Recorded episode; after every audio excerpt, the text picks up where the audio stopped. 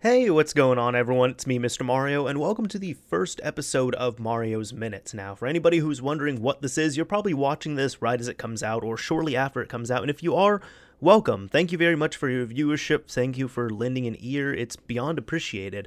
Uh, so you might be asking, what the hell is Mario's Minute? Well, I'm going to get into this.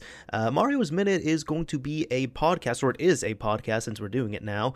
Uh, that is going to be a solo podcast that I am doing. Now, it's not going to be solo all the time. I do have plans for this podcast. I have a vision of what I want to do here. I'm going to be releasing this on a monthly schedule is going to come out at the end of the month, like near the end of the month. Uh, I plan to have this release on the final Wednesday of every month, uh, and I want to stick to this as well. Uh, I know this is not going to garner a whole ton of views. I know this is not going to be doing major numbers or anything, uh, but the reason why I want to do this is because I want to have kind of a personal, therapeutic, it could be event it could just be a commentary type thing I, I, want to have that on the channel i actually miss doing that for anybody who's been on the channel for a while uh, you probably and for a while maybe at least like a year and a half or two years uh, you probably remember that i used to do gameplay commentaries where i would just take a topic, I would talk about it, I would discuss a few things. Uh, it could have been something related to modding, it could have been a news article, it could have been anything. It could have just been like a, a life issue that I had or a life story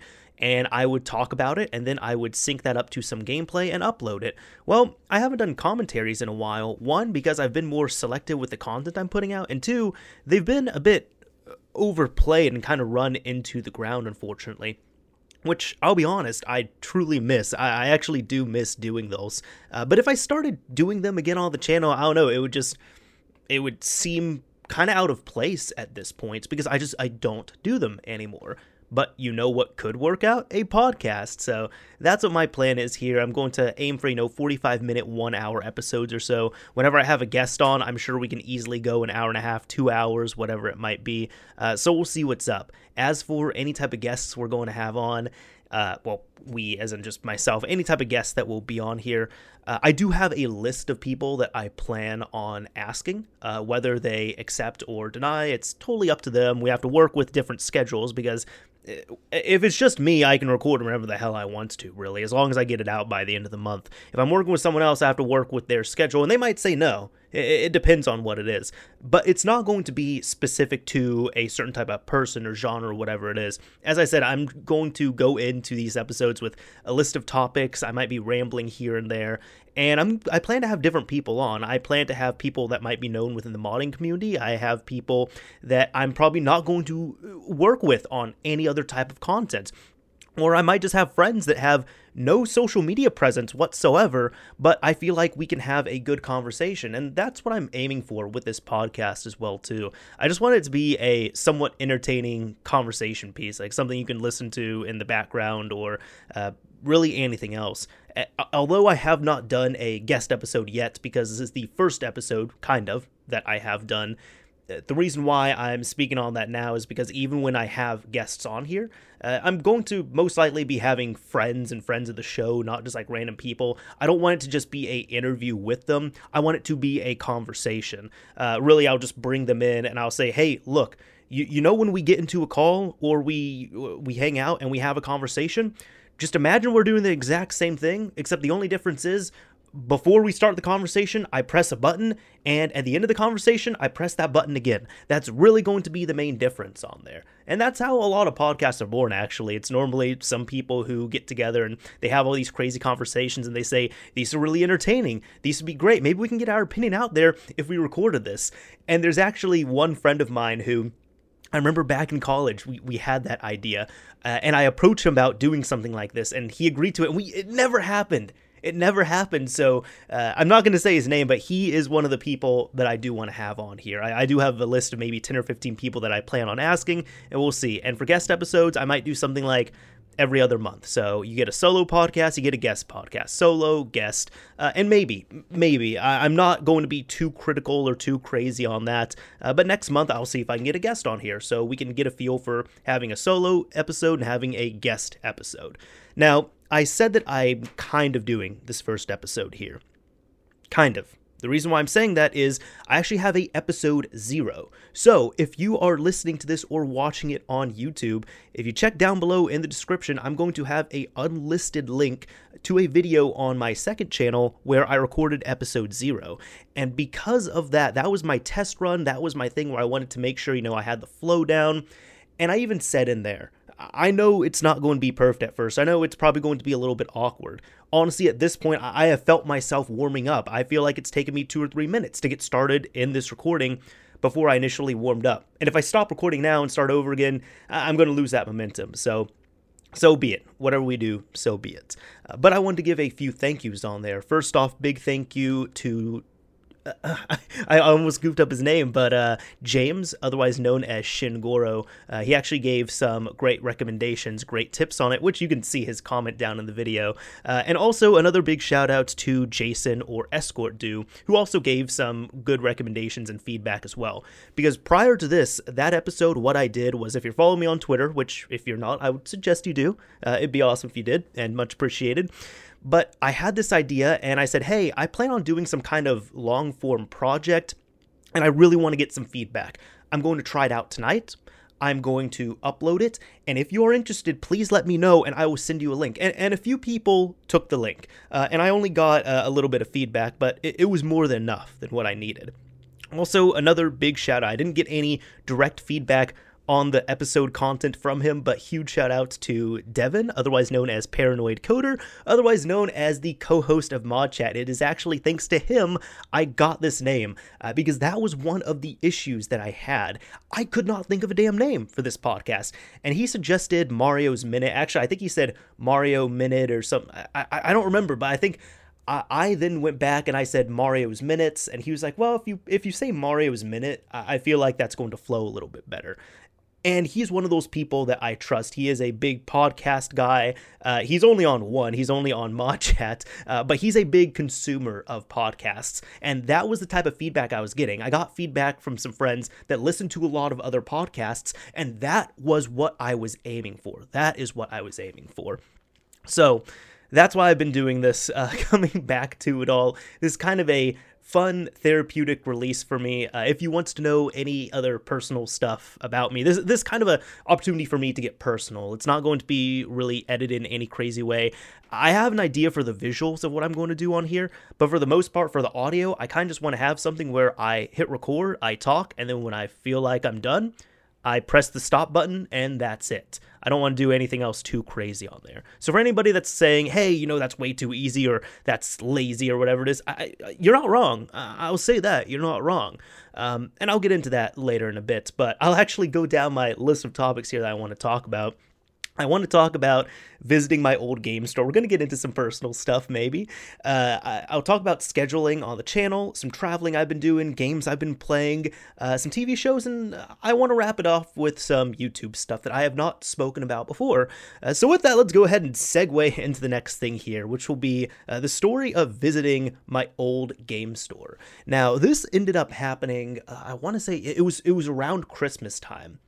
So what ended up happening was uh, I was with my girlfriend, and at one point we decided to check out a few game shops. Uh, and I was in the area where the game store I used to work at. This is the very first job I had. I started working there when I was in high school. I worked there for about two and a half years, uh, and the retail, man, like that that job I, I, learned a lot from it. I learned you know how to uh, break the ice easily. I learned how to interact with people a lot more. Uh, I, I, will say that actually like no no lie on this that jo- that job really helped me get better with talking to women.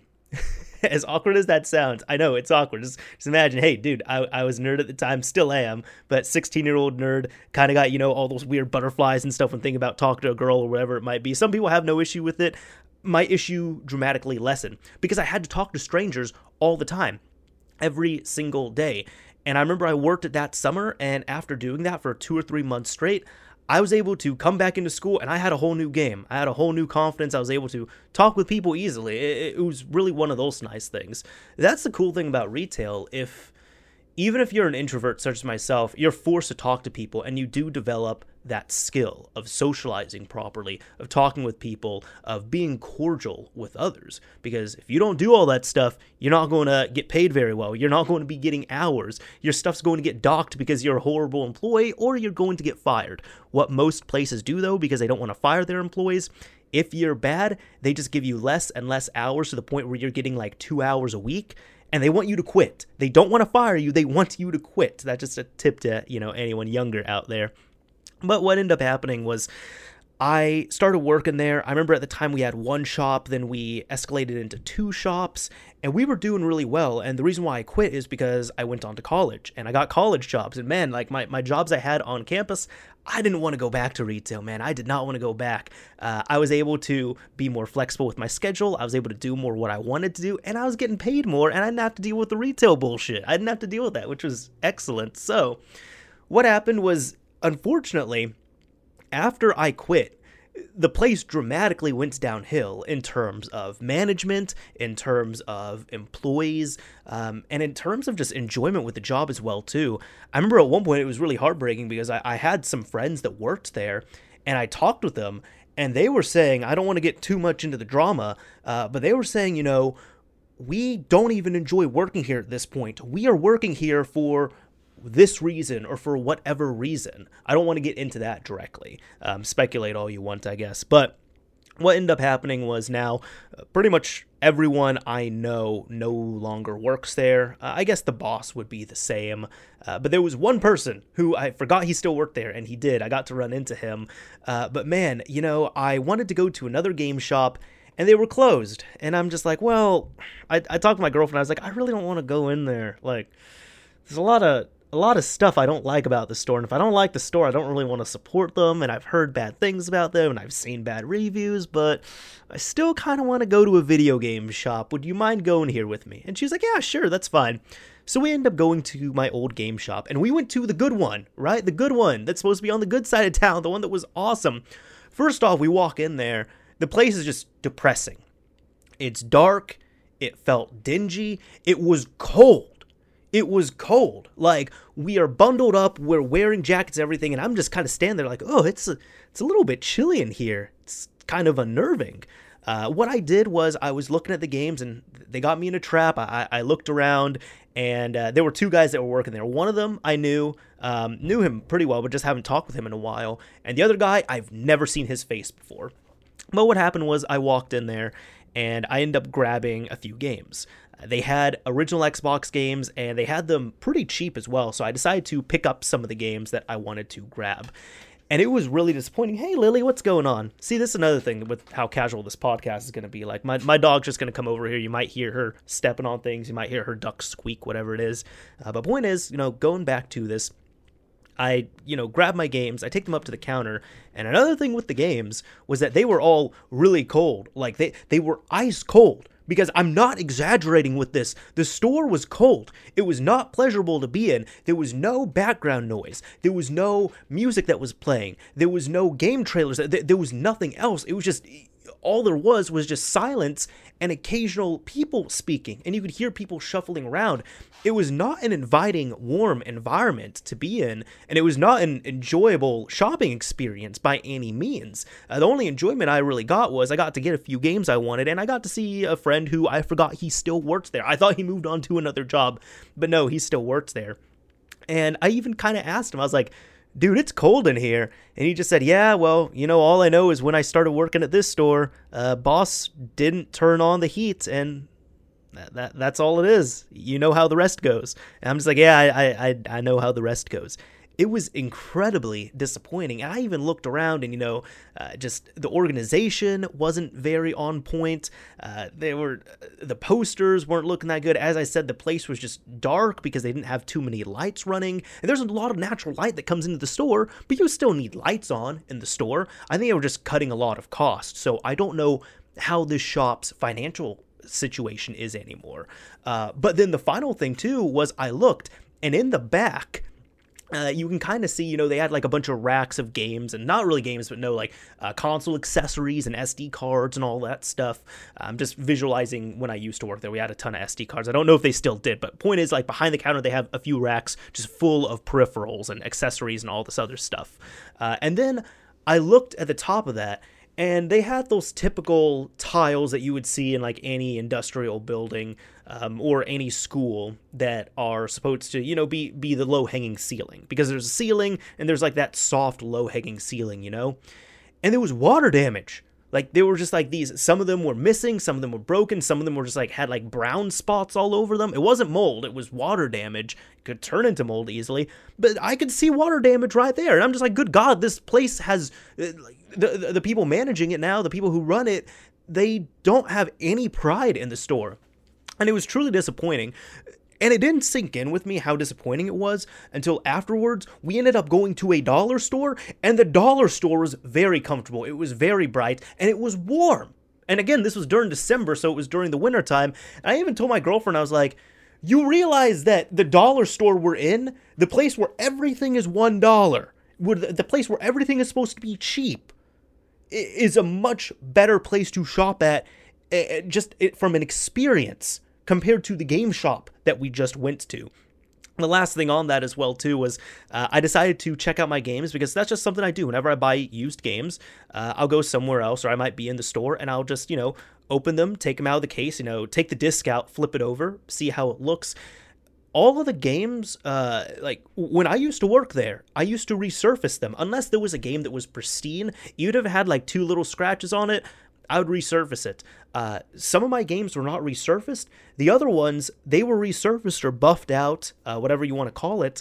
Uh, but they didn't look good. They had little swirly scratches all around them. And I know they're not using a disc doctor. I know that they should be using a good resurfacing machine of some kind. So I don't know if they're just not taking care of it, or if they downgraded the machine, or if they're just not caring as much. But I wasn't very pleased with the quality of the resurfacing job that was on these discs. Uh, was it enough for me to return the discs? No, because they still looked okay. I've gotten worse condition at thrift stores, uh, and they were all playable. I was able to rip all the games over because they were Xbox games. I ripped all them over successfully. I had no disc read issues, so that wasn't really on my mind. It was just it was the principle of it. It was truly the principle of it, unfortunately. And I think that was another cost saving measure as well, too. So, got to see my old game store. That was not a good experience, uh, just because you know it it tainted the nice fond memory that I had of it before. I think sometimes there's things that you you shouldn't revisit. I did get some good deals on games, like I got Blinx one and two, and I got uh, the Warriors on Xbox and a few other games, which I've been really into the original Xbox recently. Uh, but it was funny too. I guess last thing I'll say on that, this is part of the conversation there. Uh, but when I was talking with my friend that worked there, he was telling me, "Oh, you know, you're smart for getting all these right now because I've been telling people a bunch of these original Xbox games, they're probably going to be backwards compatible by the end of next year." Next year he meant 2018 and i said well i don't know you know they only released 13 games so far uh, microsoft has openly said that they're more doing the original xbox backwards compatibility on xbox one as a fan service, not really so much as a hey, we have to get as many games as we can on there.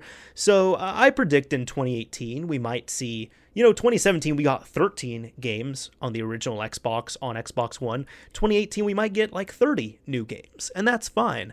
Uh, but he was saying that all the games I was picking up are probably going to be backwards compatible. And I said, well, I, I'm going to correct you there. I highly doubt we will see Blinx 1 and 2 be backwards compatible. Uh, in short, Blinx was a lovable, time controlling cat, and he ended up getting a sequel. You know, Microsoft actually kind of tried with it. We got Blinx a Time Sweeper, and then we got Blinx 2, and the game was just overall okay. And Microsoft really tried to market it, and it, it might be a little bit controversial what I'm saying, but it almost seemed like they were trying to make this be Xbox's Mario. Uh, completely different genre and everything else, but the Xbox was very known, very well known for Master Chief. It was the Halo system. Master Chief, Spartan 117, John. Uh, but they needed something for kids as well too, and they didn't have a character to promote with that. I'm thinking if Sony, Sony tried it with Sackboy for a while, although LittleBigPlanet's really not much of a thing on PS4, but they were trying to make that a thing. Uh, in the PS1 days, you know, they had Crash Bandicoot and Spyro. Those were the icons. Nintendo, of course, they have Mario. And I feel like it, it, with Microsoft, they wanted Blinx for the Xbox. It didn't happen. Uh, it, it, didn't happen to the point like it just it, fell off so badly that when when the trademark for Blinx ended up falling off. They didn't renew it. They just kind of quietly said, "You know what? We're just we're do we really need to renew that? Like, do we really need it? Like, guys, I'm not talking about re-releasing a game or a license for the game. I'm talking about the the trademark for it. I, I don't know where it's at at this point. I don't want to look it up right now and make a whole bunch of noise with my keyboard. Uh, but in short, my, Microsoft just really wants to bury Blinx and just forget that that ever happened twice. But uh, Microsoft, we know we know what happened. We know. So, kind of going back to the channel here, I'm going to go kind of back and forth a little bit between YouTube stuff and other types of things. Uh, but when it ca- comes to the channel here, I'm actually doing a little bit of uh, schedule changing. Now, I do want to say, I want to put this into perspective a little bit. Uh, I plan to release this episode on January 31st. I am filming this earlier or recording it earlier. I'm actually specifically doing this on the 15th. So, I'm not sure how the rest of my analytics and everything else are going to look. Uh, but in short, 2017 was the best year I had on YouTube. Uh, and I'm going to get into some more of the details there uh, near the end of this episode. But I just want to say, you know, for a multitude of different reasons uh, growth, viewership, uh, even, yes, monetization, uh, but just everything else, like linking up with uh, different people, the content I was making. 2017 has been my favorite year on YouTube. And if we can make 2018 be just as great or even greater, that would be absolutely fantastic. Uh, we'll see what the future holds for sure. We'll see what happens. Uh, but one thing I did in 2017 was I decided to stick with a schedule. You see, what I used to do is I used to be like, you know what? Whenever I make a video, uh, I'll just I'll, I'll, just upload whenever I feel like it.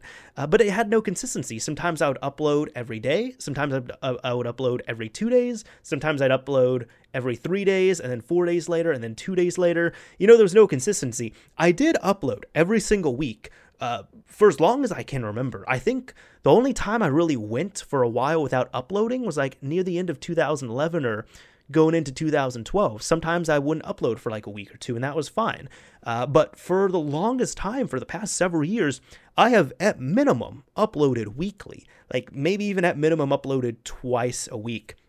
I think maybe the you know what? I think the longest I might have uploaded, and I don't even remember the exact time frame, uh, but I just remember, I think it was maybe for about a week I could not upload because at one point I had uh, a couple strikes on the channel. Uh, they were community guideline strikes, and when you get that second strike, you are you're prevent you cannot upload for two weeks. And I already had a few unlisted videos in the chamber, so I kind of released some stuff that was unlisted that I wasn't super happy with just to have that consistency.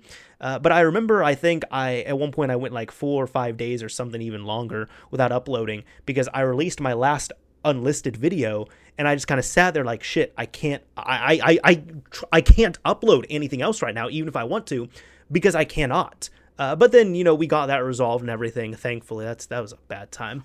But, but, but, but, but, but, but, going back over to this, uh, I decided to start up a schedule. So this is actually something I talked about with um, a YouTube person prior. Uh, I actually had at one point, I can't get in contact with him anymore. Don't even know if he works there, but I had a channel manager for a brief amount of time, and he gave me a few tips. Some of them were, you know, uh, set up a schedule. Another one was, you know, make an icon, whatever it is, uh, an icon for the thumbnail, which you might see now I've integrated in.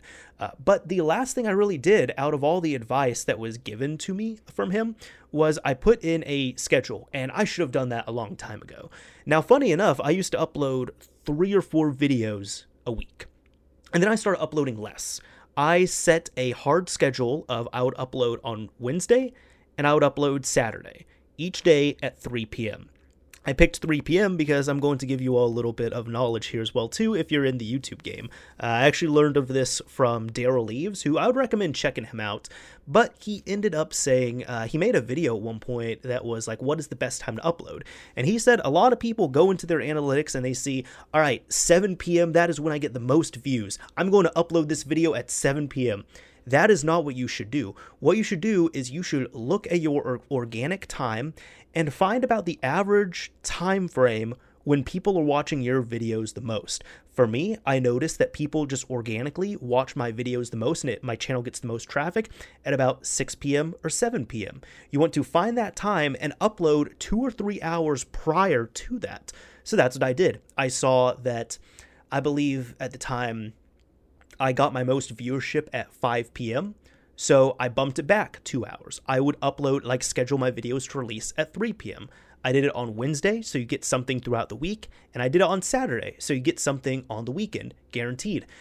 And almost immediately after implementing that schedule, just everything started popping off properly on the analytics front. Everything was doing great on there. Uh, now, granted, I was uploading less, but I was getting more viewership. And I even had several, now this is more anecdotal evidence, but I had several friends talk with me and they just kind of brought up the channel and they said, Yeah, I noticed you've been uploading more. And I laughed and I said, I'm sorry, I'm not laughing at you, but you're wrong. I've actually been uploading less. I used to upload three or four times a week. I upload twice a week, but it shows me that you are, th- that this is working because you just told me that I'm uploading more, even though I'm uploading about half as much as I used to prior.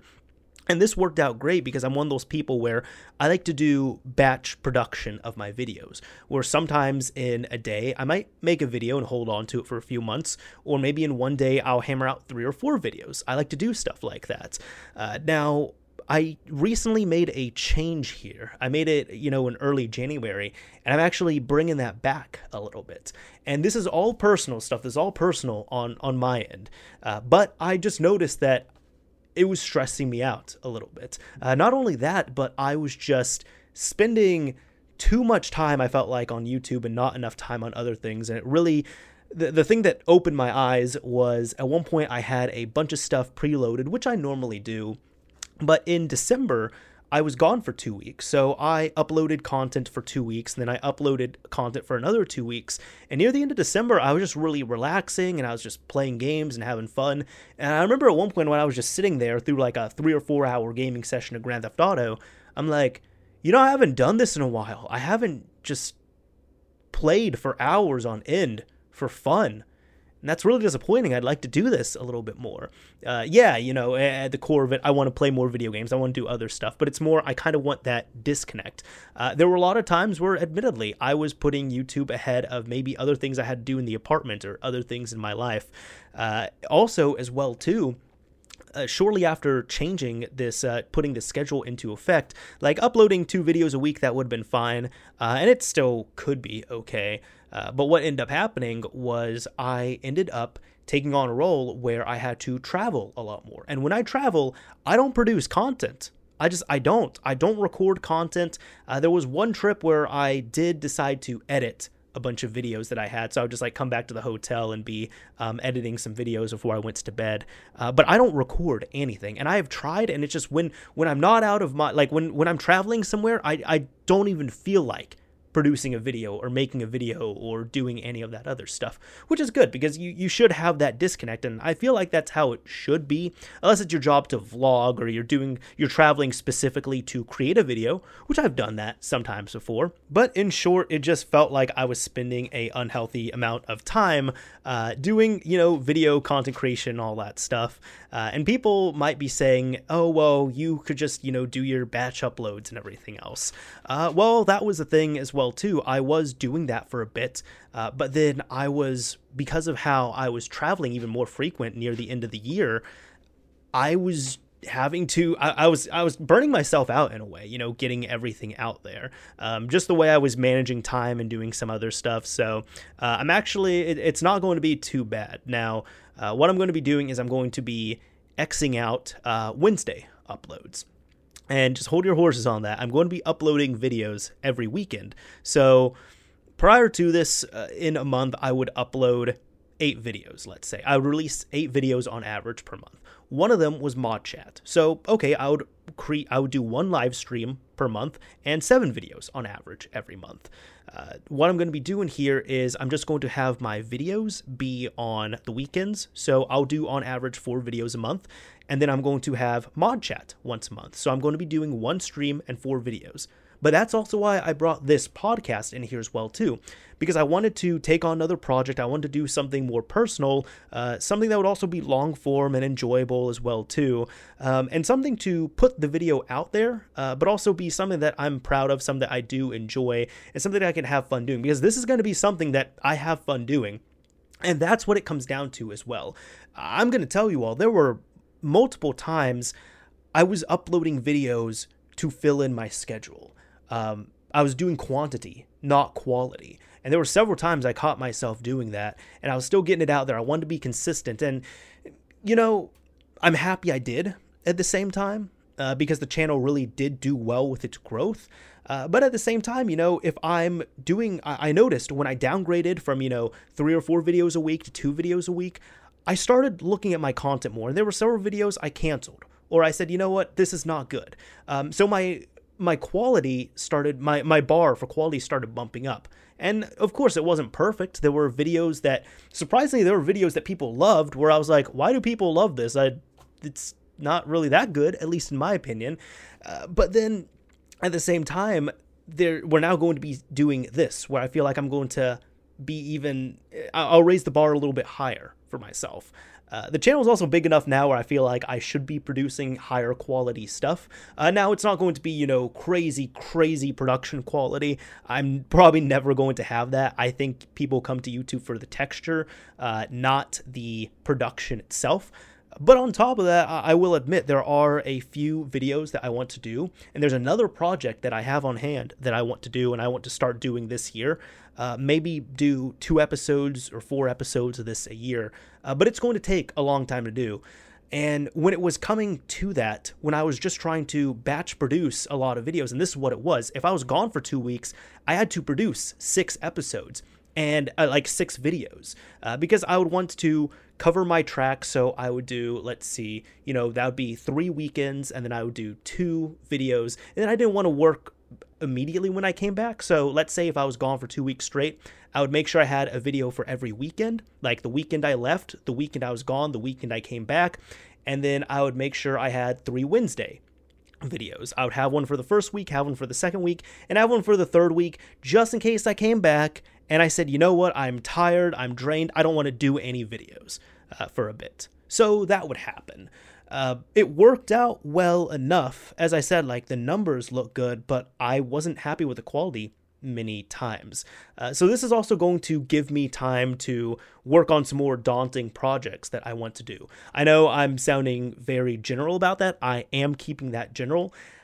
I'm one of those people I don't want to reveal a video that I've done until it is done and edited and ready to go or it's published. That's why I normally don't really tell people like, "Hey, I'm going to work on this video or this video is coming out." And if I do say something like that, I make damn sure the video is done and rendered and ready to be uploaded like in 2 seconds. so, that's what we're doing on there. Uh, also, for videos, that's going to lessen the uh, the, the workload for me as well too. Uh, and also, just in short, you know, YouTube is not my full time content creation gig. Uh, I'll be completely honest about that. I went to college, I got a degree, and I did not get a degree to do video production or do YouTube or anything else. I very much enjoy this, and I'm actually getting impassioned about it all again. Uh, it was one of those things, too. I'm coming near the end of this topic because I'm tired of talking about it, but it got to the point I really thought of doing it. I was kind of nervous. I ran it by my girlfriend, I ran it by a few other peers, and the more I thought of it, the more I was like, why don't why don't I do this? Why don't I downgrade to four videos a week? Some people might say that uh, you know it might hurt growth, it might hurt any of this other stuff here's the thing. So far i've looked at the numbers. I've crunched them. I've tried it at least a little bit. You know i've tried it this first week here. And the channel has either stayed the same or has been better. So this might actually be a organic improvement. Uh, on top of that as well too uh, devin one of my you know one of my best friends and a person who uh, he he's the co-host on my podcast well mod chat and everything else. Even when i ran it by him he was saying you know admittedly there's a lot of videos of yours that I miss. Um, your videos are not the type where you have to watch every single one. But if you uploaded one video a week as opposed to two, I'm I'm pretty sure I would watch every single video that you put out. Uh, so that's another thing. It's you have to find that that space. For example, a lot of people say you have to upload every single day to get gains. Uh, there are some people where they can't produce that type of content every single day, or they might not be entertaining to watch every single day. Let's be honest. Uh, or a lot of vloggers, yeah, in the vlog sphere. You upload every day. You upload every other day, something like that. Uh, with more technical related stuff, you might not have to upload every single day. I could. I could upload every day, and this is something I've thought of. Uh, if I want to not really do too much else with my life, not allow myself really any free time, and put aside all the stuff that I really have to do, I could upload every single day, but I don't want to because not only because of all that that I mentioned, uh, but I would just be miserable with it, and then it would become too much of a job. Uh, but now I feel like with this, if I do four videos a month, uh, the live streamed podcast and this podcast here, that's going to be enough well rounded content where I can provide four, I believe, are going to be solid video releases. I'll provide the Mod Chat podcast that people like, and then I'll be providing this podcast as well too. And sometimes we might deviate. Sometimes if I have, you know, a short, quick video, I'll put that up on a Wednesday here and there. Uh, but there are still going to be weekly releases of videos. So it's one of those things, kind of wrapping this all up here. I feel like this is good for the channel. Yes, I'm uploading less, but I feel like it's going to be beneficial for everything else. So, traveling. I was mentioning that. I was mentioning that. Um, I've been going up to uh, the northern states here quite a bit more. This has been for work, and I, just realized I don't want to be somewhere where it's super cold. I really don't want to be somewhere where it's super cold. So I'm pretty happy where I'm at here. Uh, but what ended up happening even recently when I was gone, uh, I was gone for a week. And I think it was, I got there Saturday. So just a few days later, it was Tuesday morning. What ended up happening was I was sitting down. I was in, I was not in the best position, like posture wise. And then I ended up coming up and I just felt like a sharp stabbing pain in my back. and I was done for the rest of the day. Uh, I still end up working, doing all this other stuff, uh, but man, I was in pain. Uh, and then also, I had my girlfriend with me while I was traveling as well too. She decided to come along, so it's like during the day I would work and do my projects, everything that I needed to, and then afterwards i would come back to the hotel pick her up you know we would go out to like in town and do all this other stuff whatever it might be. Uh, and i was in pain for a lot of that. Uh, especially on top of that it was cold it was snowing there was ice all this other stuff. Uh, so I was low key a bit miserable because I will also tell you all of the pain as well too. At first it was just a major lower back pain. Uh, but after a day, that ended up kind of subsiding. And then it kind of went down to my hamstrings because everything is connected. So at first, you know, my lower back was painful. And then when that started subsiding, my hamstring became super sore. And then around that time, also, like my right buttock became sore because everything's connected there. And now at this point, it's just my right ham, it's all on my right side, but it's my right hamstring and my calf. And I remember like, the night I came back, um, we were traveling back and I was going through the airports and everything, and I'm just kind of like hobbling around. Uh, it's one of those things where uh, there's a median, like the first thing in the day, like early in the morning, because I just end up sleeping for, you know, hopefully seven hours. That was seven hours of me not moving. So my everything is the most painful in the morning. And then after about an hour or two, as I get warmed up, as I'm moving around quite a bit, uh, it gets better, it gets tolerable. Uh, but then if I exert myself too much or if I'm just doing a ton of walking, near the end of the day, everything starts hurting again. So that's what's been going on. I've kind of had to find that sweet spot between I can't just sit on my ass and wait for everything to recover because I'll be in pain.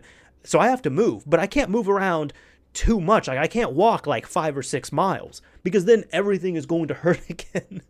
I feel like these are old man problems, but man, this has just been it's been almost a week now at this point, and I feel like I'm like 90 95% healed up. Uh, but getting into it, you know, I remember on Saturday, I ended up traveling back, and by the end, I was just tired. I was exhausted because when you're physically in pain, it's just it's it's exhausting on everything. It's exhausting on you physically because you're physically tired. You get mentally tired as well too. Uh, and I didn't get angry. I didn't get snappy or anything, but I could tell that I wasn't pleasant to be around. Uh, and even near the end, before I went to bed, like uh, I was walking around and my girlfriend just asked me, Hey, are you okay? I was like, No, I am absolutely not okay. I am miserable. I need to not move. Uh, and then I end up sleeping. But I remember the next day, then when I woke up, this has been the downside as well too. I've been waking up early because as I said, if I go long enough, like when I'm sleeping, if I get to a certain point where I have not been moving long enough, everything starts to hurt and it hurts enough to the point where I end up waking up. So I woke up from the pain and I said, you know what? I have, I, I have to pee. I'm going to go. So it was like five in the morning. And I remember I was standing there. Thanks for moving around, Lily. Appreciate you. Uh, but I was standing there, you know, I was peeing, all that other stuff. But near the end, I started kind of losing my balance a little bit and I started seeing white. And I have never passed out. There's been maybe like two times in my life where there's like a, a certain few seconds or maybe a minute or two that I don't remember, uh, but I've never passed out fully. But I've gotten to that point where I've almost fainted. Uh, there's been maybe two or three times in my life where I've just started seeing white, and people have said, "Yeah, you're you're about to faint." Uh, so I could feel it coming, and so I just I stopped right there. I finished up. I I came out of the bathroom, and I remember I go over to the bedroom, and I turned on the light and of course, it's like five in the morning, so my girlfriend is probably sour, like, dude, it's five in the morning. What are you doing? And she asked if I was okay, and I said, no, I, I am about to pass out. Like, I need to. And that was the thing. I, I had to turn on the light so I could get a clear sight, sight of going back to the bed. but I got back in bed, and then I was fine afterwards. I was okay then. Uh, but that, that that was spooky. That was spooky. But in short, I was in so much pain that I almost passed out from it. That is how this leg situation has been. It has not been fun. uh, even today as well too. Uh, today's Monday. Uh, I went to bed around midnight, and I woke up at 5 a.m. And again, same issue. I had gone long enough, uh, not moving to the point where I was in pain, and I woke up and I took uh, some ibuprofen. I took like 800 milligrams of ibuprofen. Didn't do anything. I drank water. Didn't do anything. Uh, and then I've been using Bengay. I've been using uh, like BioFreeze as well too. Uh, but I rubbed that on twice. Didn't do anything. So I was just laying there like I was on my phone until like 6:20 or 6:30 in the morning.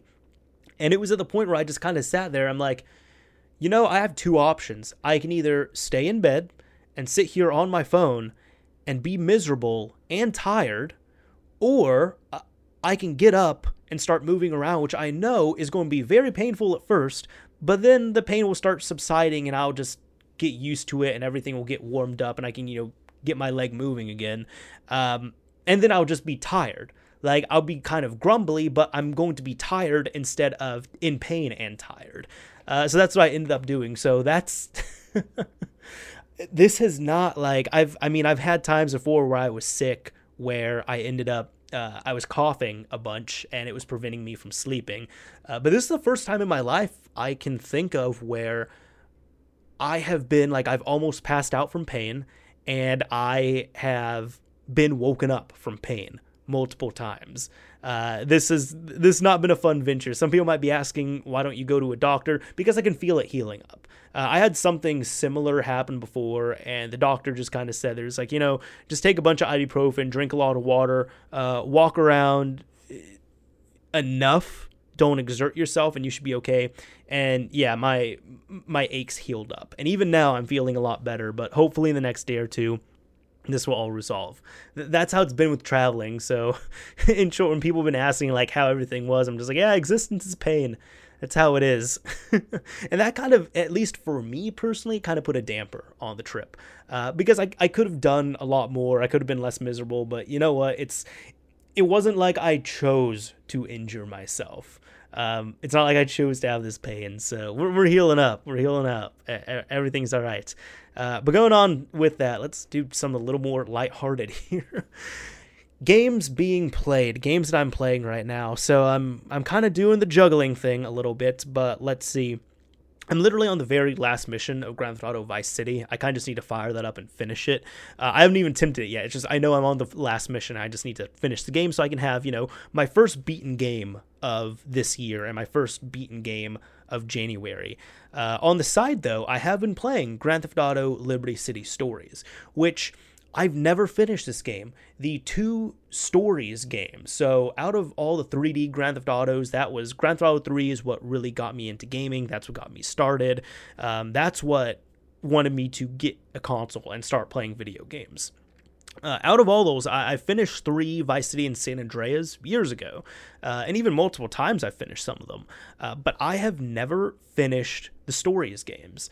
Uh, I've never played Vice City Stories on PS2. I've like you know demoed it a little bit just to like try some cheats and stuff. Uh, but I played Vice City Stories on PSP. I played Liberty City Stories on PS2 and PSP. And I never finished either of those, unfortunately. I don't remember exactly how far I got, uh, but I just know I've never gotten past Staten Island. So it's been refreshing playing this uh, because I've been having fun playing Liberty City Stories and Grand Theft Auto 3, again, my all time favorite game. And I recently finished Grand Theft Auto 3 again. I played through Grand Theft Auto 3 on uh, the original Xbox and I love that game, love it, love it so much. Uh, but you know, I've, I've played it a few times already. I, I know what Grand Theft Auto 3 Liberty City has to offer. You know, Liberty City 2001. I know what that has to offer at this point. So it is great playing through Liberty City stories because I get to play through a 1998 version of Liberty City, and it's the same town, except you can tell they just took the map and they modified it and changed a few things.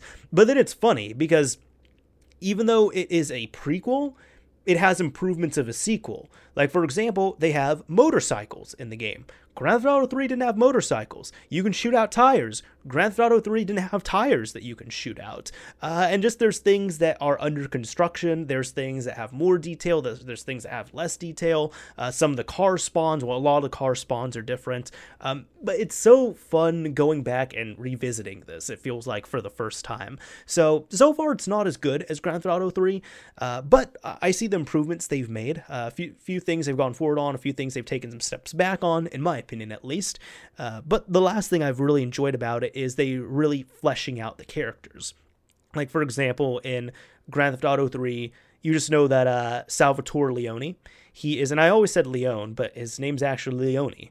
Uh, Salvatore Leone, he is the mob boss. He is the, you know, the, the the godfather, the boss of the Leone crime family syndicates. You know, the the typical mafia in Liberty City. And that's really all it is. Uh, spoiler, here's, you know, I'm not even to drop the spoiler. It's fine. It's fine. Uh, but in Liberty City Stories, he is, you get to learn about who he is. You get to see him in dialogue heavy cutscenes, and you get to learn so much more about him as a character, how he acts, his relationship with his wife and everything. Uh, this is all just stuff they touched up on in Grand Theft Auto 3, and it's because they weren't focusing on the story there. Uh, it was there, but it was, you know, kind of a beta, so to speak, you know?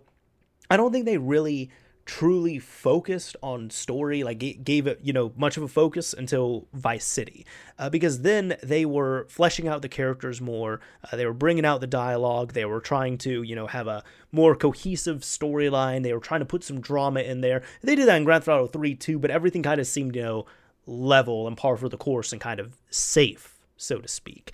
Uh, but you're just getting to see all these characters that you ran into in Grand Theft Auto 3, uh, but now they're fleshed out in Liberty City Stories. In, in Liberty City Stories, you play as Tony Cipriani, and he's skinny in this one and you get to see why his mom hates him and why his mom gives him so much shit.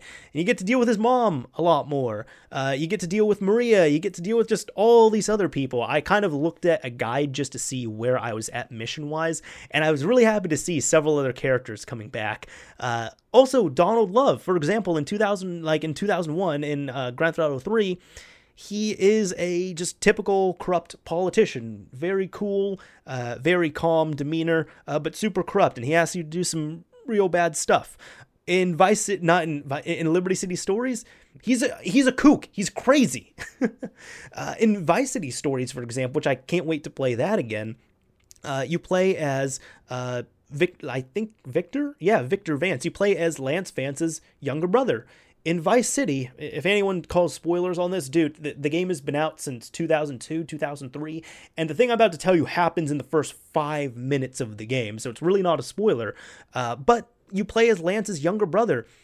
Lance's younger brother is in Vice City, but he dies within the first five minutes. And that's all you hear about it. Lance mentions it and he brings up that his brother got killed and all this other stuff. But that that's all it is. You then get an entire storyline dedicated to his brother.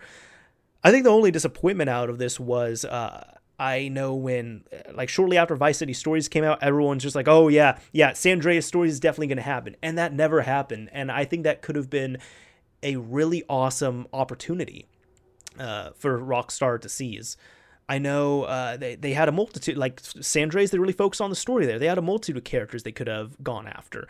I don't think they would have gone after CJ, uh, but was it his, I believe it was CJ's younger brother who died in San Andreas. It would have been cool to play as CJ's younger brother in San Andreas stories, or maybe you can play as Sweet in San Andreas stories. Those are like the two characters I was thinking of there.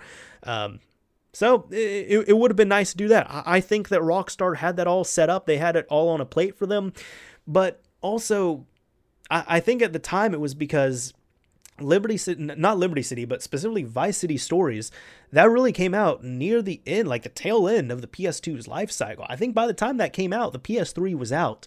So maybe that was a factor with it. With San Andreas, they're just like, well, look, we, we kind of just, you know, took the old games and I've never talked this out before. This is interesting.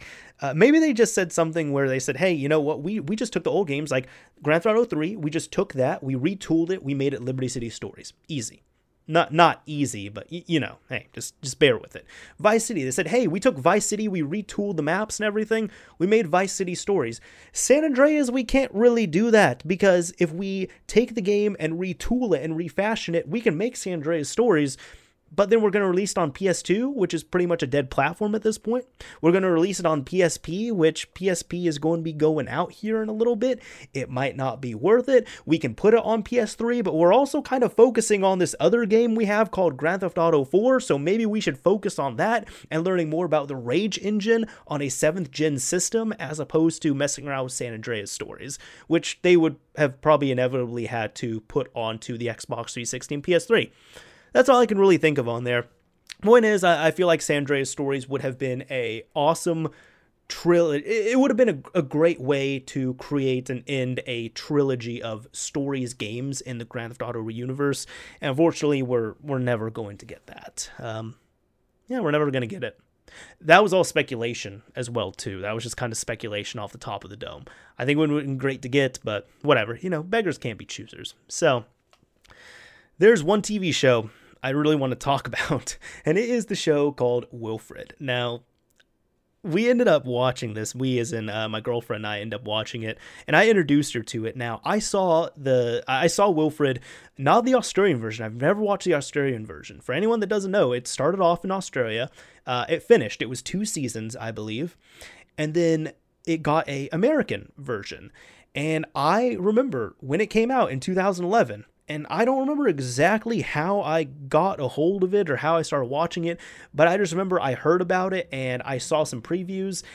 And it's about a guy named Ryan who he ends up having to babysit his neighbor's dog at the beginning of the show. And his neighbor's dog is a about six foot tall Australian man who is in a dog suit. And that's all you know. And that, that's all I'm going to tell you all story wise about this, like direct storyline. Uh, but I saw the first two seasons, and for whatever reason, I just stopped watching. I do that with a lot of TV shows, unfortunately. It's not that I don't like them. It's not that they get sour. It's not that they get boring. I just stop watching TV shows a lot of the time. And I did that with Wilfred. Now, Wilfred in the US has four seasons, so I've seen half of it. And I think one night we were just thinking of something to watch, and I asked, like, hey, do you want to watch Wilfred? And she said, sure. Like, my girlfriend said, sure, let's give it a try.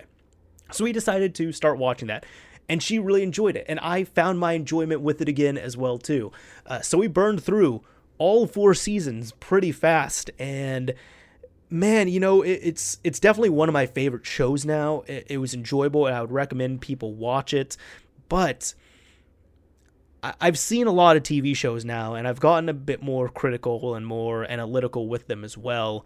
Um, and that's for a variety of different reasons.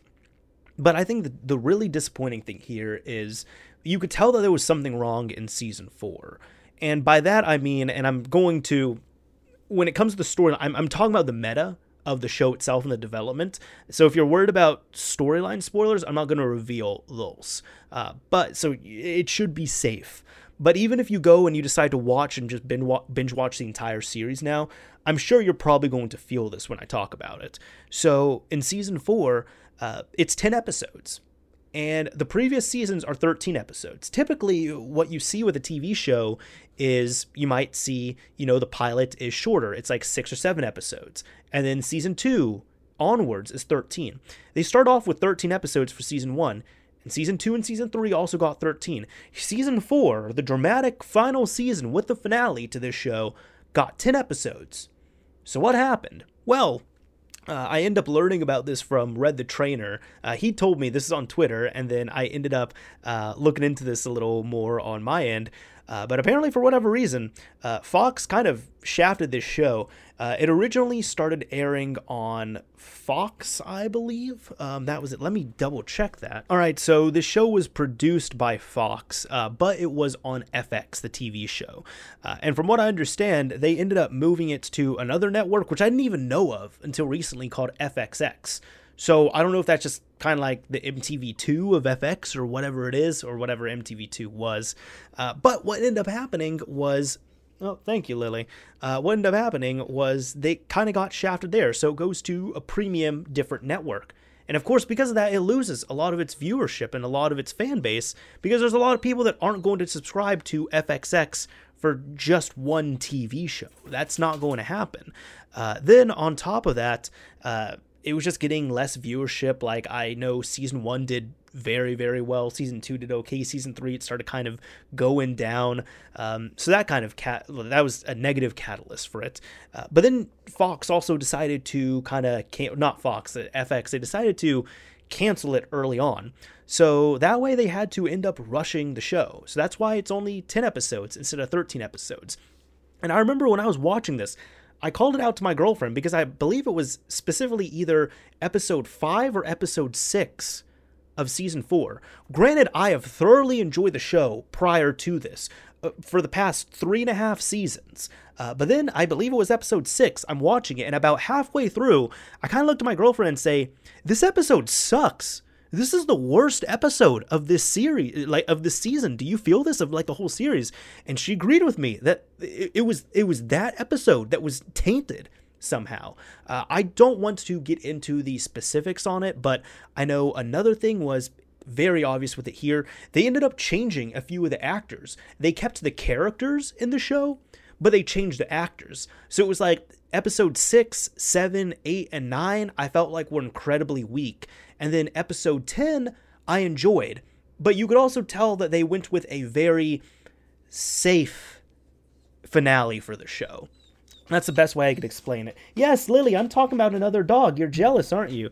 Yeah, yeah, she's jealous about that. I would recommend you check it out, but I just I I got kind of obsessed with looking into that as well because I was just really annoyed. I was like, this show was great. What happened? And as I said, it was it was such a d- dynamic shift. Like even season four, I really enjoyed it, and I'm quite sure it was episode six. So like just after the halfway point, I I remember specifically watching that episode, and I said out loud, "This is the worst episode of this show," and I have never done that before but it's a show that I very much enjoy. I would again recommend anyone check it out if you have interest in this or if it just sounds uh, interesting to you.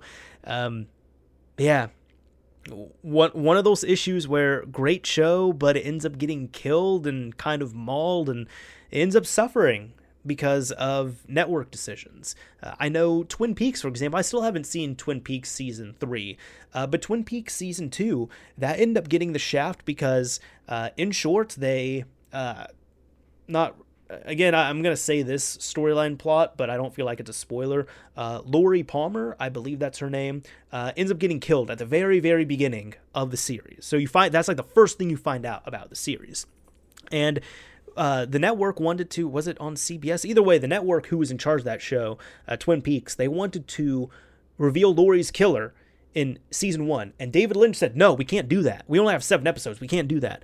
So season two that comes out, and it keeps going and going. And, and David Lynch, he, he has a very different way of thinking and doing and delivering all of his, you know, TV shows and films and his media that he works on.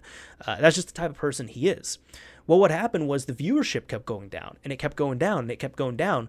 So the network said, all right, you need to reveal who Laurie's killer is. And they said, like the creator said, we can't, we can't. And they said, okay, well, you have two options. Either one, uh, next week's episode, you reveal who the killer is, or we'll just we'll just cancel the show right now, and this will be the end of Twin Peaks. Of course, the the production team didn't want the show to end, so they decided next week they were going to reveal who Laurie's killer was, and they advertised it heavily. And this is going to be the thing that brought everyone back to the show, and it did, and it worked successfully. They revealed who Laurie's killer was at one point in season two. But then that screwed up a lot of other side stories that they had, a lot of other side storylines that they had going on, uh, and just so many other things that needed more development with the show. It ended up butchering all that. And then it kind of came to just a mess of garbage, really. Um, I need to go back and watch this as well, too. I just know that near the end, that was also another show where near the end, it's like, okay, what the hell is going on? Like, what what what is this at this point? Kind of had that Wilfred effect. that, that's what we'll call it, the Wilfred effect. I've also been, f- funny enough, I've kind of been revealing, like talking about a few things, and uh, I've been describing a, a few bad ways of delivery as Xenogears Disc 2. Now, I've never finished Xenogears. That's actually one game I'd like to play and I'd like to finish up. Uh, but I talked with my uh, one of my good friends about this. And he was telling me, uh, he was explaining Xenogears to me. He's like, "No, man, it's it is my all-time favorite game."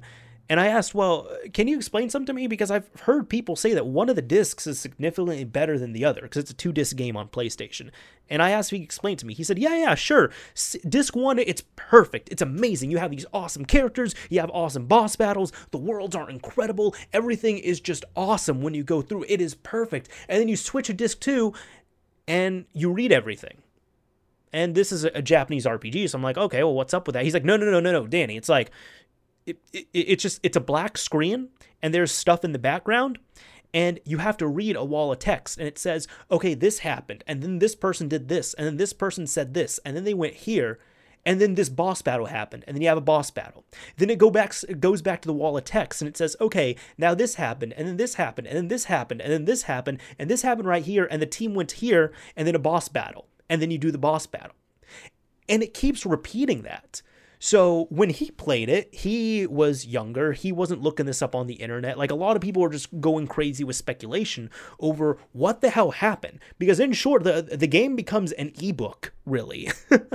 um, and I've looked it up as well too, and that it seems to confirm what it is it's just it's a black screen and there's white text scrolling and then there's a character who's in a chair telling the story and you could see like there's images that show what is happening so my friend was even telling me it's like he was confused because it, the the game is right. Like you could see the gameplay. Like the gameplay is in still images right there. So what happened? And recently, I believe it was last year, uh, Jason Schreier over at Kotaku, is it? Uh, he ended up interviewing uh, the person who was directing that game, I believe.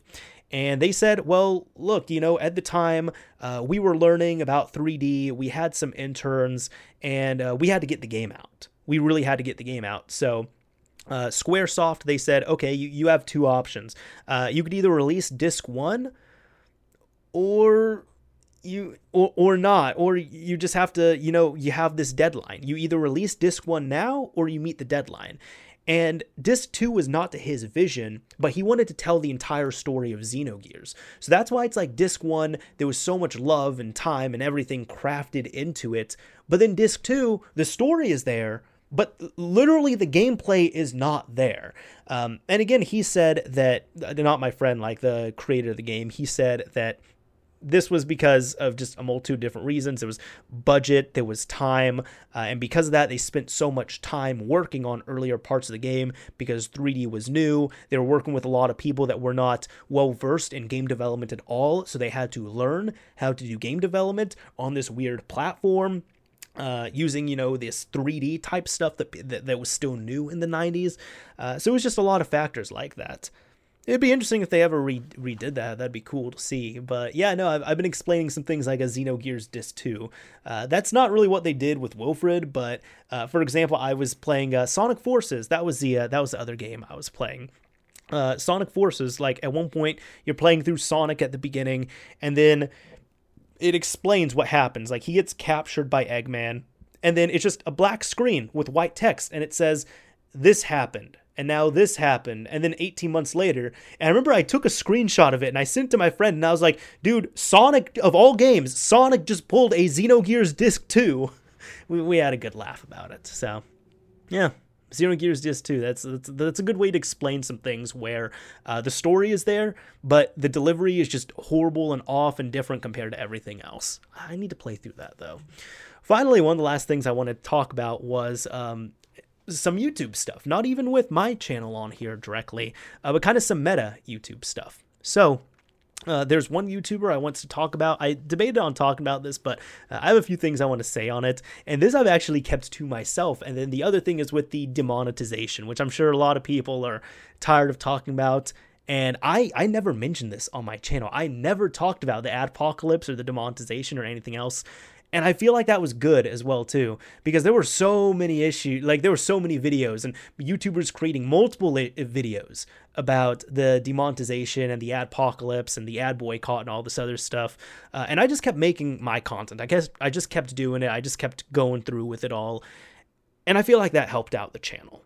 Um, which I'll get into later on. But first off is a YouTuber who I guess I'll just say his name on here. I'm sure some people have heard of him. His name is Sernandoe. Now, I don't know him through clickbait, uh, clickbait, excuse me, Grand Theft Auto 5 stuff. Uh, I'll actually share the story of how I had some personal time with him, I guess you can say. Uh, so this is back when I was doing 3DS modding videos, and I had a uh, tutorial on how to set up a Sky 3DS, and he ended up commenting on my channel there, like on, on the video there, and on a few other videos. He's like, "Hello, my friend. I'm looking for some help on this here. Uh, could you please, you know, reach out to me and help out?" And I just replied, "I'm like, dude, you like don't like." What are you doing? You're asking for help on like my latest video. Like that's not how this works. Uh, message me. He's like, oh, okay, sorry, man. So he messaged me, like personal messaged me on YouTube. And at first I was kind of distant a little bit. Uh, but then not gonna lie, one of the things is I, I, saw I saw his channel count. I think at the time he like his sub count. I think at the time he had less than a million subscribers. Uh, he was verified and everything, but he had less than a million. And I was like, oh, this is this is a big guy. I don't think I'm ever going to collaborate with him, but he could probably help me out with a few things. Like I know this guy probably knows a lot more about YouTube than I do, so we can kind of, you know, I, I could exchange some tips with him, or I can more learn from him with a few different things. Thankfully, I never learned the clickbait thing, but uh, I will say this uh, from a personal level. Level, excuse me, Sernandoe was always very nice to me, very cordial, all that other stuff. Um, I was actually kind of more the one who dropped him, and I'm not trying to say that to sound cool by any means. I'm gonna get into it with the story here, but after after we talked a bit, I was like, you know what, dude, um, follow me on Twitter, uh, and we can just DM on there. Uh, that's better than the YouTube messaging. So we messaged back and forth, and I was like, yeah, dude, this is what you can do. Um, this is what the Sky 3DS does. This is what I recommend you do you can go out, you can buy this system, uh, and then you can get the Sky 3DS, get this card. This is why I recommend you buy the Sky 3DS, get everything set up, and you should be good. Just follow this video and you'll be okay. And he's like, "Oh, dude, thank you so much. I appreciate it." And I said, "Hey, no, no problem. Now, could I could I ask you a few things?" And he said, "Sure, like fire away." And I asked him about a few YouTube things. I asked him about getting verified. I asked him about a few other things, and he answered everything for me. And he was, again, like he himself personally, he was a nice guy. Um, but then what happened was it's one of those things some people say you need to separate the artist from the like the, the the artist from the art at times and this has come many many times recently where we've seen actors and musicians who make phenomenal art um, that really touches us but then they end up getting accused of rape or anything else. It's hard to do that. It is really hard to do that. I'll tell you that. So I I believe in that to an extent, and this is not that by any means. That might not be the best you know segue into this. Uh, but what happened was you know uh, he ended up getting his Sky 3DS, and we he waited a few weeks to get it and everything. Uh, but I was following him on Twitter, and it was just the content he was making, and the tweets he was sending out. Like I was seeing this stuff because I didn't mute him, but I was seeing it, and it just annoyed me and i i got kind of sour about it because i'm like dude you are and i it wasn't even a jealousy thing honest to god it wasn't a jealousy thing it was just more of a thing of you are like everything on this website that is scummy and bad Like you you are the reason for so many issues. It's because people like you who are doing all of this stuff, which many people saw with the clickbait content he was making. So a few weeks later, he hit me up and he's like, "Hey, so I end up getting this. Uh, what's up?" And I was like, "Well." Uh, some things have changed. Like, yeah, the Sky 3DS is still worth it, but you can custom firmware 3DS. He's like, oh, yeah, yeah, I want to do that. How can I do it? And I was like, well, here's my playlist right here of 3DS videos. I was kind of cold about it, but I just kind of said, here's my playlist of 3DS videos. Follow those, you'll be able to figure it out. He's like, well, can you help me with it? I was like, dude, here's my playlist of 3DS videos. I explain everything in depth there watch those, follow along, figure it out. And he's like, yeah, but I don't know how to do it. And I was like, well, dude, here's my playlist of 3DS videos. Watch those, figure it out. You'll be able to do it. Like everything's broken down step by step. I really don't want to break this down for you step by step. Uh, and yeah, no, I was, uh, I, am gonna admit, I was a little bit cold about that because you know of the content he was making. um, but no, then that, that was the last time I talked with him. At one point, I think even prior to that, I unfollowed him. Uh, but be, but because he was still following me, he was still able to DM me and all that other stuff. Uh, eventually, he unfollowed me, and I didn't I didn't gain anything directly off that. Um, it, it was it was cool rubbing shoulders with him, I guess. Uh, but I know from what I saw, he's gotten his content has gotten even worse. Like occasionally, like there's some people I know of them on YouTube. I don't follow them, but I know of them, and occasionally I like check in with him. And he was actually one of those people. Like occasionally I would stop by his channel and be like, I wonder what this guy's doing now, because he was doing clickbait Grand Theft Auto 5 content for a while, and then he stopped, and then he did clickbait Grand Theft Auto 5 content again, and then he stopped doing that, and then he started doing other videos. The thing that really irked me though uh, was one of the last things he was doing, where this is going on for weeks. He started becoming a reaction channel. And unfortunately, I can't show you any of the videos because his channel is terminated. It has been terminated by YouTube. He had over two or three million subscribers. I want to say. I don't. I, I know it was at least two million. Uh, so it, it was huge channel, of course. And I think it's good to see that because we're seeing that a lot of times there are YouTubers who are just big and they're getting away with all these other things that a lot of people are sour about. They shouldn't be getting away with, unfortunately. Um, and Sernandoe was one of those people. The, the, the, thing that I had an issue with, uh, yes, he was clickbaiting heavily. I will say this uh, clickbait is used as a derogatory term a lot of the time. Uh, people use that as an insult against content. Now, clickbait is not necessarily bad. Uh, yes, you can sensationalize a title and clickbait it, but if the clickbaited title is accurate to content that is in the video, it's not misleading. What people get upset with is misleading clickbait. And what I mean by that is, I believe he did have one video where it was like, how I got Grand Theft Auto 6 early. And when you watch the video, he keeps repeating the same thing over and over and over and saying, hey, do this, do this, do this, do this, do this, uh, smack the like button, subscribe, smack it again, whatever it is. Uh, and then he says, hey, you know what? So uh, I- am sorry, I lied to you all like 80 times.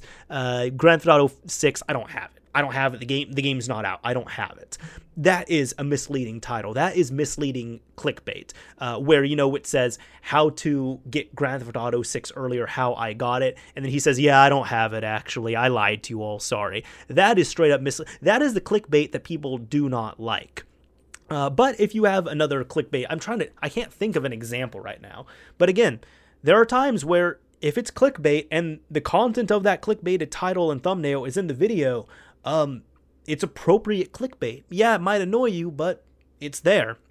So it, it's all about the examples on that. But going back to the reaction videos here, uh, what he was doing was I was seeing he was doing this for weeks. Uh, if you clicked on a video and it would be something like, and this was more the misleading stuff, uh, where he had a video. I remember one of them was something like, um, I rode my dirt bike in school.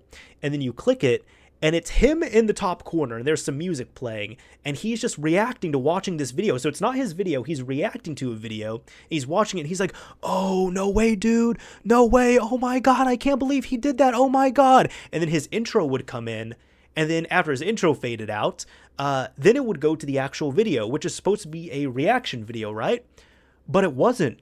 He literally took took the video or series of videos because sometimes it was you know a uh, coagulation of videos of the same topic and he just literally put the videos there that was it so he did a fake reaction at the beginning for about 10 or 15 seconds to draw you in and then he just did a direct re-upload of the video with no commentary, with no editing, with nothing else added.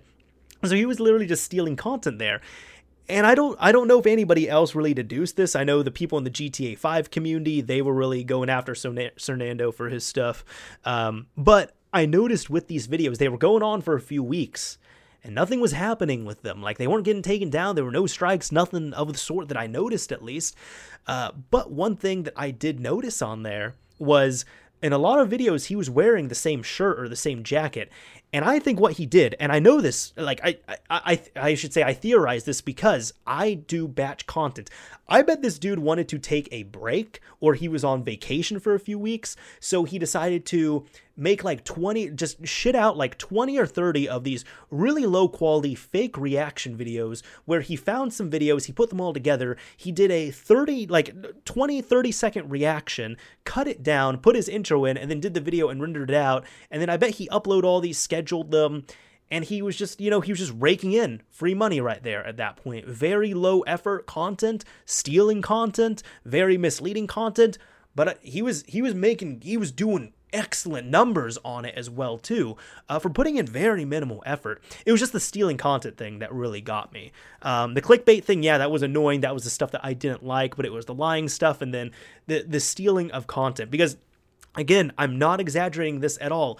He would do a 10 second or so fake reaction. So it looks like it's like, oh, yeah, th- this guy is watching the video and reacting to it. And then the intro, and then it was just the video afterwards. For like 10 minutes and 30 seconds. So, you know, you're able to get it to that 10 minute mark and then put ads on there. Extremely low quality stuff, extreme scumbag stuff. Uh, he's terminated. I'm happy that you know this did happen. Disappointed that it took so long for youtube to take a hold of this especially because i'm sure there were people who were constantly flagging his content for spam and misleading and stealing videos and all that other stuff. Uh, and he got terminated by youtube. It wasn't because of copyright notices. It was because like copyright strikes. It was because of community guideline strikes. Uh, so yeah.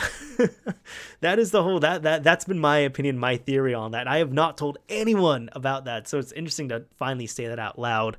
Uh, but the last thing i wanted to go over here was you know the the YouTube demonetization, the adpocalypse, all that stuff happening. So, in short, you know, PewDiePie did some bad stuff months and months ago, and then we've seen ads on videos that shouldn't have been making money because they just weren't all that good. There was a certain Chief Keef video that was happening with um, ISIS videos as well too that was happening. Uh, just videos that big companies understandably did not want their advertisements on.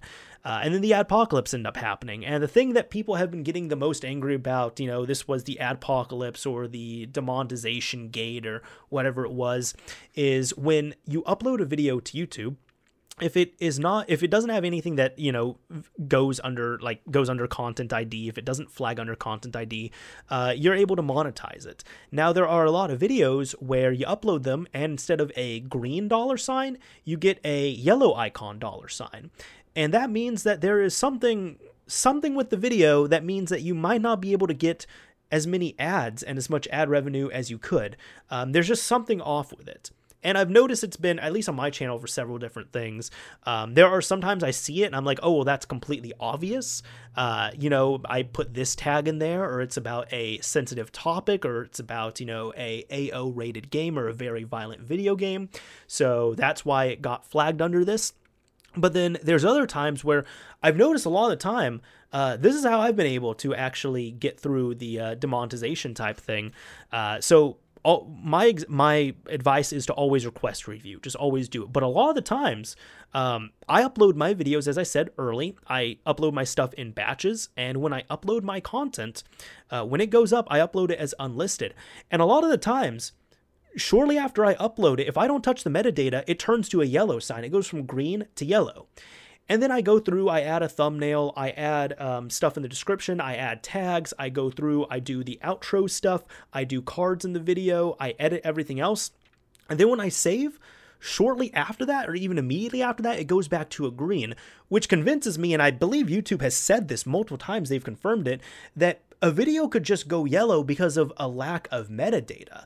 Uh, if you upload something and the the the content ID, you know, ad bot scans it and it's like, okay, well, there's like no metadata in here. There's no custom thumbnail. There's nothing. I don't know what the hell this video is. Better to be safe than sorry. So it gives you a yellow dollar sign. Uh, but then because I do unlisted, there's several times where uh, one of the videos, for example, my PS3 jailbreak video, I bet it's because I said jailbreak. I bet it is because, you know, jailbreak was in the title and the thumbnail and the description and all that other stuff and the and the tags. Um, because I noticed I uploaded it and it was fine. I did all the metadata, it was fine. The next day, I got a yellow dollar sign, but I did a request review and if the video is private or unlisted, you you're able to get it done faster. If it's a public video, you have to wait for the video to gain a thousand views within a seven day time frame before it gets reviewed. So any videos that have like 200 views and you uploaded six years ago, those are going to stay yellow, unfortunately. But I still recommend requesting review on those because I've had several videos that have come back and been green again. Uh, but what ended up happening with my PS3 video was I requested review after all the metadata was done, and after two days it went to green. And then, you know, a few days later I end up releasing the video. But that's why I still recommend doing that. Now, I myself, I got at worst, I got about six pages worth of videos hit with yellow dollar signs. At this point now, I have less than a page of videos with yellow dollar signs. When I upload new videos now, I've actually noticed on my secondary channel, I have more issues than on my main channel. Uh, but a lot of times, if I upload a video, it might get a yellow dollar sign. I add metadata to it. When I'm done metadataing and tagging and everything, a lot of times it goes green after I give it metadata. If it's still yellow, I do a request review, and every single video I've done it on, I've been able to uh, get my status back. The only video I have, the only video I have, which is for some reason, like it was confirmed to not be ad friendly from a manual review, is a webcam vlog I did from my old laptop. and it's a private video, it's not even up anymore. But it is the only video I have that is still a yellow dollar sign, and it has been confirmed by manual review to not be ad friendly. And I just kind of sat there like, huh, that is that is stupid. I don't know why. The reason why I wasn't too mad about it all is because a lot of the videos for me that did get hit uh, were old videos that don't get views anymore. And if they don't get views, I'm not going to be really getting any ad revenue from that. Um, and the yellow dollar sign, it really it doesn't mean that the video is fully demonetized. It means that it might not get as much money as it could. Uh, the only video I have that I was a little bit disappointed that got hit with the yellow dollar sign was my Thrill Kill video. Uh, it's a video called What Happened to Thrill Kill, and uh, that got hit with the yellow dollar sign. I believe it's because the game is unreleased. It was originally rated AO, uh, and it, it's a violent video game, and it's a video all about this violent video game, and it has footage from this very violent video game on there. Um, so, understandably so, it's going to get a yellow dollar sign. I have done a request review on it, but unfortunately, it has not. It's still getting views, but it has not gotten a thousand views in seven days in a long, long, long, long, long time. So unfortunately, I think that video is just going to stay yellow. But then the rest of the yellow videos I have, um, they're all under a thousand views. I'm not I'm not getting anything from them. So I'm missing out on like a few pennies maybe at that point. So that's why I'm not too worried about it. On top of that, I think it does help that I'm not blacklisted so to speak like there are some people where literally every they, they have it so much worse and i feel for them but they have videos where like they upload it and it gets a yellow uh, sign so they request a review it goes green when the video hits public, it goes yellow. They request a review, it goes green. A few days later, it goes yellow again. Or every single video they upload is yellow dollar sign. Uh, those are the people, like, I, I feel for you on that, but at the same time, I haven't been hit with that, thankfully. And really, any new video I've uploaded since this has hit, since this has hit, like this uh, demonetization and the, the attack the yellow dollar sign, ever since that happened, every single video I've uploaded that's had a yellow dollar sign, I have been able to do a request review on it and get it green without fail every single time. And because I'm not doing a news show, because I'm not uploading and releasing a video in the same day. Sometimes I might upload a video a few days in advance. Sometimes I might upload it three weeks in advance. Uh, and that's happened as well too. Sometimes I'll upload a video, get it tagged and bagged, and it's ready to upload in three weeks. Like it's, it's scheduled for three weeks from now. Maybe like a week and a half after I upload it, it turns yellow. So I do a request review. Two days later, it's fine. That just happens. And YouTube even encourages that too. They say, do a request review on there because our algorithm is still learning. Our bot is still learning. The way it learns is you have to keep requesting review on here, and we are going to try and mess up less, hopefully. But yeah, that that's been my experience with the demonetization. Um, but also, I want to say, you know, a big thank you to you all on that as well too, especially if you made to the end of this. But mainly with all that, I've had some friends who have asked me, they're just like, yeah, that, that demonetization thing, did, did that hit you at all? And I kind of shrugged a little bit. I was like, yeah, I mean, I had a lot of videos that got hit and I requested review and almost all of them came back green but they were all videos that weren't getting views. It was none of my modern videos. Uh, even those videos now, the ones that got hit with yellow dollar signs, the ones that are several years old, that doesn't mean that they were suddenly demonetized. That means that they have not been making money for a while, that ads have not been running on them for a while, that ads were not suitable on those videos for a long time, and I'm just now getting notified of it, which I'm I'm okay with that. Uh, but around this same time, a lot of uh, like my my channel started doing a lot better. It started growing. It was getting more views. It was getting more subs. It was getting more watch time. And because of all that, admittedly, the revenue went up as well too. So I kind of just told my friends, I said, yeah, I mean, I've gotten hit, but all the videos that have gotten hit don't matter to me. Like they don't really affect my bottom dollar, my bottom line, my statistics, my analytics on here. And on top of that, my channel's going through a big growth spurt right now. So I'm actually not feeling it. I'm actually seeing a massive amount of growth. I think that could be because of marketing, because of consistency, because of the schedule. But also, this is one piece of advice I can give to you all who might be content creators or you're wanting to do any of this stuff. Stay consistent with it. And, it seems something, it seems like something so basic and so easy, but a lot of people mess up with that. Uh, and the reason why I say that is because I feel like my channel also flourished quite a bit uh, because of the whole the, the meta of the demonetization of these videos. A lot of content creators understandably got really worried and a lot of them started uploading less or they started complaining a lot and they were saying oh well i don't even feel like making videos anymore because any video i upload it's going to get demonetized and that was that was actually really disappointing to see i'll say because yeah i understand it's a livelihood but also it's like dude you should you should do it because you enjoy it. That's one reason why going back in this podcast here i decided i want to do less videos because i feel like if i do if i release less videos per month i'm going to enjoy this more than if i'm forcing myself to do more videos than i feel like i can handle personally. Um but when it when it came down to everything here when it came down to all of this all this fun stuff and not fun stuff and whatever it might be um, the the whole demonetization act I, I feel like I flourished through that because a lot of content creators, my favorite content creators, I'm sure your favorite content creators, they started uploading less. And that's when I started telling people around me, I was saying, dude, you should take this and you, you you need to find the silver lining. You need to make the best out of this. You need to continue uploading because if there's less people on YouTube who are uploading, guess what? That means less competition. If there's less competition, that means there is a better chance of your content rising to the top. You need to take advantage of this. And I just stayed consistent. I was uploading twice a week. I was doing the podcast once a month, and I was still able to grow on there and do well. And I feel like part of that was because of a lack of content. If there was less content that was being uploaded by others, there was less competition on that. So my content just had the opportunity to grow on there. yeah. That's also the first time I've really gotten to talk about the demonetization here on YouTube. So good topics. This is probably going to be what the podcast will be like, the dynamic of it and everything, if it's going to be solo. And I went about 30 minutes over. Man, I just kept talking and talking and talking. So hopefully you all enjoyed this. If you're at the end, amazing. Like, wow, thank you for that. But please, please leave some constructive criticism, some feedback down below in the comment section. Tweet me your thoughts, whatever it might be. If you're watching this on YouTube, social media links are down below in the description.